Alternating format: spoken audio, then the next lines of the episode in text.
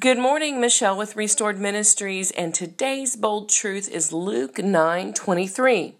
And it says, If any of you want to be my followers, you must put aside your selfish ambition, shoulder your cross daily, and follow me. What a bold truth. So today, may we set aside our selfish ambitions, shoulder our crosses, and follow Jesus. Have a great day.